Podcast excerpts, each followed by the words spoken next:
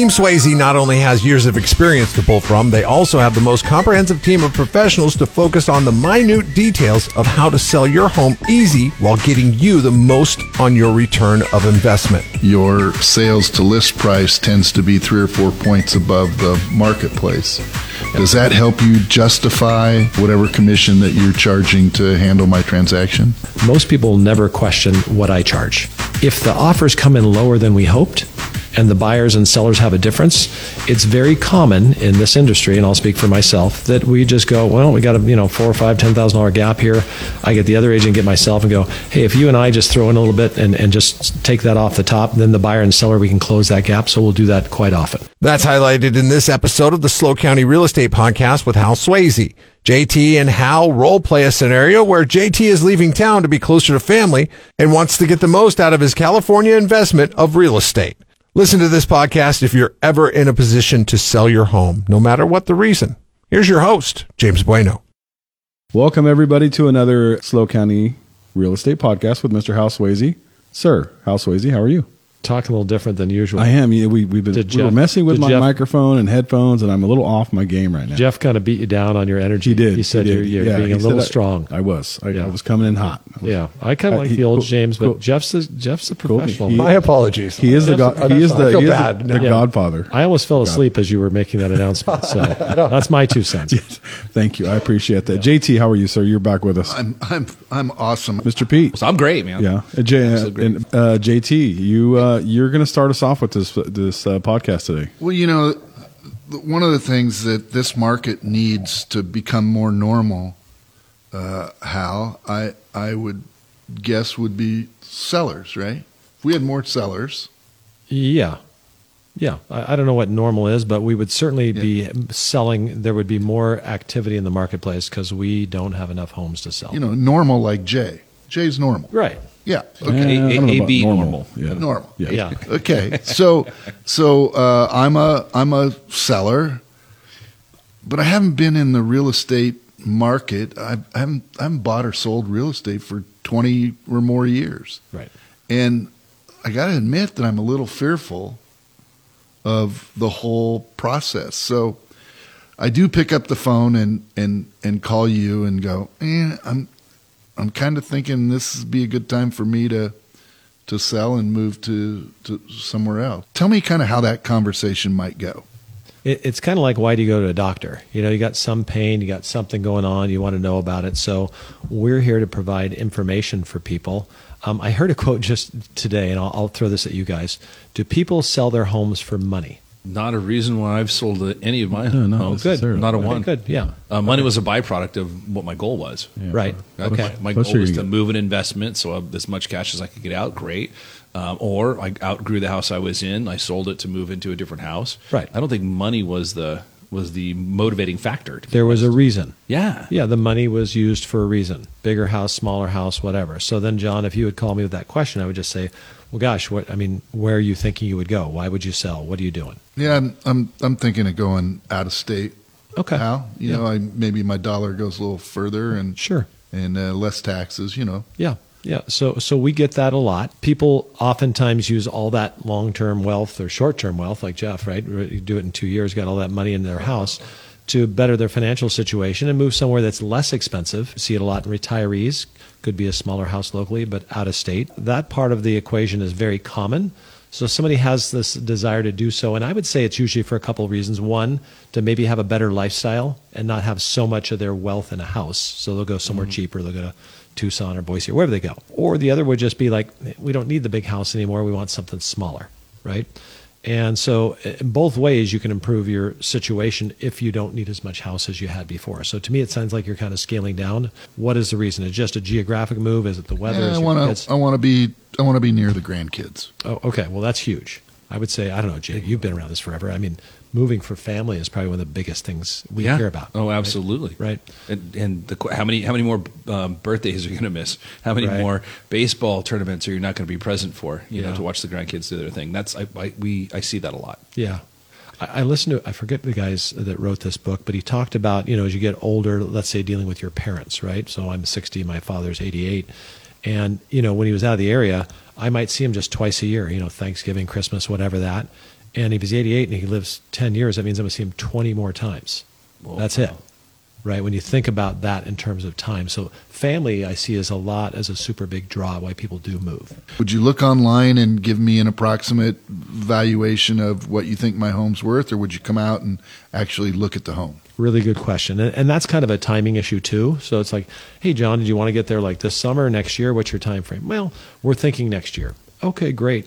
Since the market's going to change in a year, we don't know where it's going to be. I can just online, I pretty much remember the house, tell you it looks like it's going to sell for somewhere for, you know, 1.2 to 1.3 or something like that in that range. And they go, oh, okay. Well, now we go to Tucson, and if we owe, let's say it's worth one two, and we owe 700, they go, okay, I got 500,000 in equity roughly. Now they can go, okay, well, let's shop around in Tucson and see what that looks like for 500,000. That would be a very common conversation way before anybody wants to sell their house. Oh, I didn't worth it. know it's worth 1.2 and Tucson for 500. I can do pretty well. And I can pay to get out of Tucson most of the year because it's horrible. I'm joking, but yeah. It's just unbearable. No, It's we not- lo- not we- horrible and We love Tucson except for the weather a couple months out of the year. Yeah, three summertime. or four months. Of course, out I'd the love year. to be in that heat. Yeah. We'll come to Cayucos during those. Yeah, exactly. Okay. Exactly. I seem to be a little more serious the longer our conversation goes on Right. about about making this happen. Would you want to get together with me in my home? Would you meet with me in the office? Would this be a phone or a Zoom meeting? What? Uh, historically and most of the time it's face to face you know it's good for me to get a look at the house because usually people want to know three things when i meet with them hey what's my home worth is there anything i should do to it to make it more valuable or get it ready for sale? And then lastly hey how what the heck are you going to do to make sure this happens right? So those are the three questions that come up in everyone's head. We would sit down face to face occasionally people have an allergy or don't want to see in person or they live out of the area and they'll call me remotely and they say this is not our primary home. So then I would say, well, if you want an accurate value, let's get a hold of whoever's there or get a key, and I'll just do a walkthrough, and then we'll get back on the phone or back on Zoom, and we'll take care of it that way for people that are remote. Generally, you're going to meet someone in person, talk about it. Plus, if they're going to be dealing with me on the biggest transaction, you know, in most people's lives, they want to see who I am. They want to see that I'm trustworthy. They want to see that we know what we're doing. You know, they want to see that what it makes sense, and they want to make sure that you know, hey, w- we want to be able to get along, and that's a big deal for a lot of people. Yeah. Do you have stats, Hal, that you can share with uh, with somebody if they want to see what you've done and, and what makes you the better choice? Of course, yeah. Everybody has different parameters. You know, I mean, some people picks uh, an agent quite honestly because they just like them, and that's fine. You know, um, I mean, I had a situation recently where I'm seeing a doctor about my hip, and he said, "I know you too closely. I'm not going to do the thing because we're too close. I'm going to have this guy do the surgery." I went. I thought that was super professional because I felt bad because I heard this other guy's really good, but my friend is my guy. He took me off the hook. He said, "No, no, I'm not going to do that. I'll be there," you know, which is great. If you're just generally asking, do it when you interview an agent, you want, hey, years in the business. Um, do you have references or letters of recommendation? Do you have a track record on like, okay, you know, how many properties have you sold? Um, you know, and and go talk to the people they've dealt with before. Those are all good ways to make a comparison. I'm I'm sure the idea of commissions comes up in the in the Sure. conversation. Well, they're they're negotiable, and there's a wide, wide range. So, quite honestly, when you have a low inventory market like this, and there's not much for sale, you don't need to invest a lot necessarily to attract a buyer. They're going to kind of show up. If everybody's hungry and one fish shows up at the dinner table we're, or steak, we're all fighting for it. So, commissions compress when the market's strong like this, and when it's super slow. And you have lots of competition, which even today, right, nobody can even remember that. Like, hey, it used to be, hey, there's 15 homes on the market in your price range, and we're selling one a month. That means you could be waiting 15 months if nobody else lists a house. So you got to be, you know, uh, the best condition, best price, best commission. Some people are um, more experienced and a little bit more nuanced at negotiating because they do it a lot, and maybe others not so much. And then there's the interpretation of the market and how you interact with the other party. If you have a good conversation and a good working relationship, it's easier to get to the finish line. If you're feeling like you're button heads, then it's going to be trouble for everybody. So, so making it as smooth as possible is really important. So Jay talked about do you come with any kind of report cards or anything? And in a most recent podcast, we talked about the fact that your track record is one where your uh, sales to list price tends to be three or four points above the marketplace. Does that help you justify uh, whatever commission that you're charging to handle my transaction? Most people never question what I charge. If the offers come in lower than we hoped, and the buyers and sellers have a difference, it's very common in this industry, and I'll speak for myself, that we just go, well, we got a you know four or five, ten thousand dollar gap here. I get the other agent, get myself, and go, hey, if you and I just throw in a little bit and, and just take that off the top, then the buyer and seller we can close that gap. So we'll do that quite often. Okay, so it's totally negotiable, and it's not so much about a commission rate. It's just making sure that we can get them where they want to go, and we're getting what's fair for us. Did, did I hear you say? I think I was in the other room when you were meeting with a client, and I think I heard you say something like, "I'm never going to let the commission get in the way of us doing business." Yeah, right? normally, of course, right? I have overhead, right? So about over a third of what I do is just to pay for my team, everything we do, our marketing, the whole thing, and, and then people pay a little bit more because you've got experience, you have knowledge, you're going to guide them through the situation, and you know how to handle it when things get crazy, right? So it's kind of like why you pay a doctor instead of doing surgery on yourself. But, Well, I- you know, one of the big things I think that most consumers don't take into consideration when paying a real estate commission is the fact that you're coming templated with legal documents that Sure. prevent them from getting sued. Yeah. And there's an entire group of attorneys out there that are looking for people that sold their home by themselves because um, there's mandatory state disclosure, disclosures.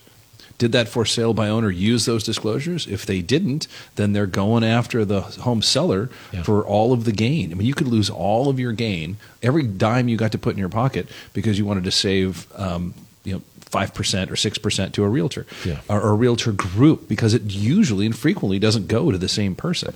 So if you've got a six percent commission, you've got three going to one person, three going to the other person, and then like you said, Hal, you got three percent out of that de- off that in commission.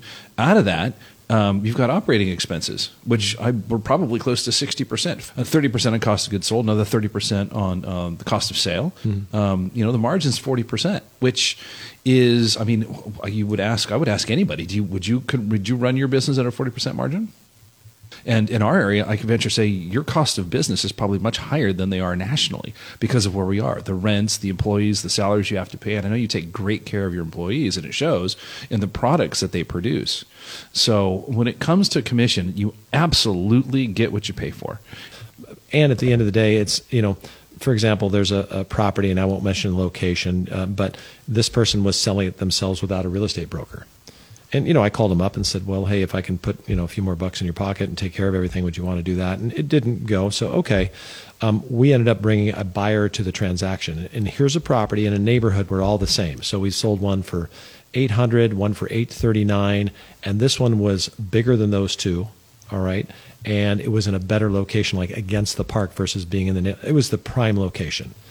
And um, we actually just brought a buyer, which we do sometimes, and they wanted to do it.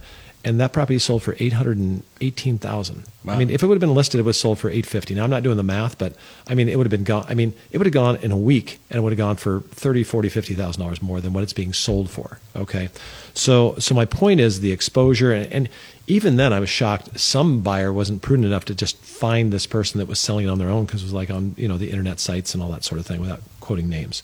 So so I think the value is in exposing it to the real estate community who have the connections with the buyers versus you know um, just having them try to try to do it themselves because most buyers don't want to deal directly with a seller. Yeah. Right. They, they don't know how to. And then who's, Or- or who's- how. And who's drawing up the documents. Yeah. Okay, Yeah. Hal. That's I'm a long I'm- answer. I'm going to bring you back to I, I want to sell my house. Yes. Uh, I, I think I want to hire you to do it for me. So I've invited you. You think or you're sure? Well, I'm not sure yet. Oh gosh darn it. okay. I want. I've invited you to my kitchen table. Yeah. So for you, so you can look at my house, walk through it, Right. and then what's that conversation going to look like? What what kind of questions are you going to ask me uh, to help move the process along and bring us to a a, a conclusion? at this stage in my career, it's nice because I don't have to do much, you know, quote unquote, selling of myself. So a lot of it is more along the lines of reiterating what our time frame is, the financial, how much do we owe, who's going to get paid off, and then it's more logistics. For example, I'm going to just play a scenario out, John. It looks like we need to get the landscaper put in some new lawn. I got a guy that can do some touch-up painting, and we'll, we should get a couple of inspections done so we get those out of the way up front.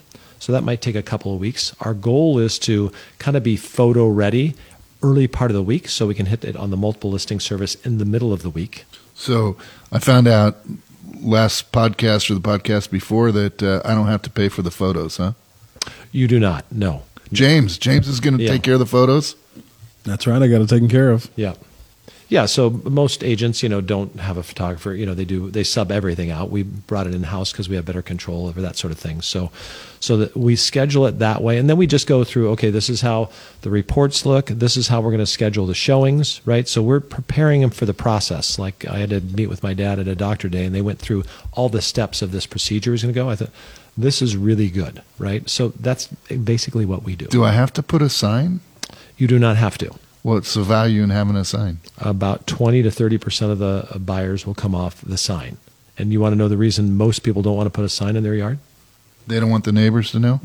Right? Which is I was guessing. Is that yeah, right? well, yeah. Well, wait till 30 cars show up on a Saturday or real estate signs or people are coming going. I told them the door. neighbors are going to know, and I and I usually say to you, John, hey, what if the Joneses two doors down? Now we're going to notify them, but what if they had a good friend that wanted to buy in the neighborhood and they didn't hear about it and you didn't get a good offer because of that?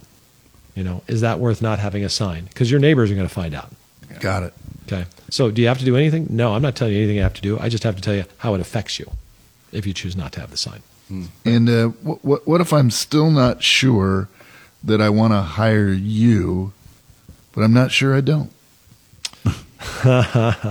That's always the $24 question. right? Yeah. So so usually I break it down to three things. One is whether or not you're going to sell the house, right? So at, at this point, John, let's pretend. Are you Okay. are you going to Tucson? Yeah. Okay, you. Yeah, we're going. Number two is the price. Okay, so we've talked about it looks like the market's around 1.2 million, and it looks like the house will sell based on other sales in about two to three weeks, and that's normally when you're, going to get your best price. Would that price be acceptable? Sure. Good. And then the third question is, gosh, who's going to handle this for you? Do you feel I can sell your home? Okay. yeah, I do. I feel like you Yeah, can sell my home. kind of. Kind of, sort of, Yeah, maybe. okay. Yes. Just enough. Yes. Good- No, just no, good enough. no. Yes. Okay. How, how, how, Yeah, how do you overcome the price differences? Like you're obviously an expert in this, right? Pricing. So let's say you said you said my house is worth 1.2 and I want to sell it for 1.4. Mm-hmm. What what's the conversation like? Yeah. So so a lot of times the reason people hire an appraiser is to look at where the market is and where it's going. So we look at a house that's been on the market like yours for 1.4, very similar. You know, maybe not the same in this town, but similar. It's been on the market for 90 days. Okay. So James, in this market, when the average days on the market is what is it, 21 days? You know, I mean, for those that are selling, Yeah. and you see a house that's been on the market 90 days, you're now a buyer. What do you think about that house that's been on the market for 90 days? Something's wrong with it. something's wrong with it, right? And if you see a house and you're a buyer and you want to buy right away, and you see one new on the market or one that's been sitting for a while, when you come to a new house on the market, do you think you're going to offer a lot less? Do you think a seller's going to take a lot less in the No. beginning? No. But if it's been there a while, do you're like, well, maybe we can get it for less Come in low. right? So the, we've got some studies that we bring now that just really great information about the time it takes on the market because as soon as you take that urgency away from a buyer, they have more room to negotiate, okay, and they're less likely to pay as good a price. So I just demonstrate, hey, this has been proven. These people spent the last 90 days doing all your homework for you to determine this house is, you know, these are not going for 1.4. They can go buy a bigger, better house. Okay. This house sold for 1.2. How do we explain to the buyer why yours has $200,000 more in value than, you know, than this house that just sold? Right. Okay. So kind of like that. I gotcha. Yeah. That makes sense. So it's just trying to get them to see where the, you know, where the ball is going. I'm going to remind you of what happened with you and me 2014, 2013. Were we at a bar? N- No, no. Oh, okay, We- good. You were Mexico? at you were at my kitchen table, Uh-oh. Okay. and we we were we were listing our house with you. We signed all the documents, Yes. and I called you uh, the next day and said uh, my wife changed her mind. Right. We've signed a contract, Right. but she changed her mind. Right. It, I I get home about three thirty before she was getting home that day, and there's a sign in the in the in the lawn already. and I, We move and- fast. And I call you and I go, you better get that darn sign out of the lo- out of the lawn before she gets home from work. Here's five thirty. She's coming up the street. The truck's going the other way down the street with the, with the sign. But but what happens when somebody does change their mind? um, then we don't hold them to that. We just say, hey, you know, it's you don't need our help now, but we'll here, you know, we're here for the long haul. We'll be here when you need us. But we did end up selling it later, right? Yeah, Yeah. Yeah. Without You a left me sign. homeless. Without a sign. without a sign. Just- yeah, we put up a sign after you sold it so you could Okay. get get a little advertising. Yeah, exactly. Thank you. I feel like you're in on third degree today, Hal. You're just uh, Yeah, it's what I do every day. That's you know? awesome. Yeah, It no, just felt know. like an open dialogue. yeah. There you go. Yeah. Yeah, I mean, it's. I, I just got to say, it's fun for me to be able to help people get from A to A to B, Yeah. right, and try to make it as as smooth as possible. And you can tell on our podcast, you know, I try to have fun. I, I you know, John's always cracking up because I get so serious when I meet with people. It's like, Right.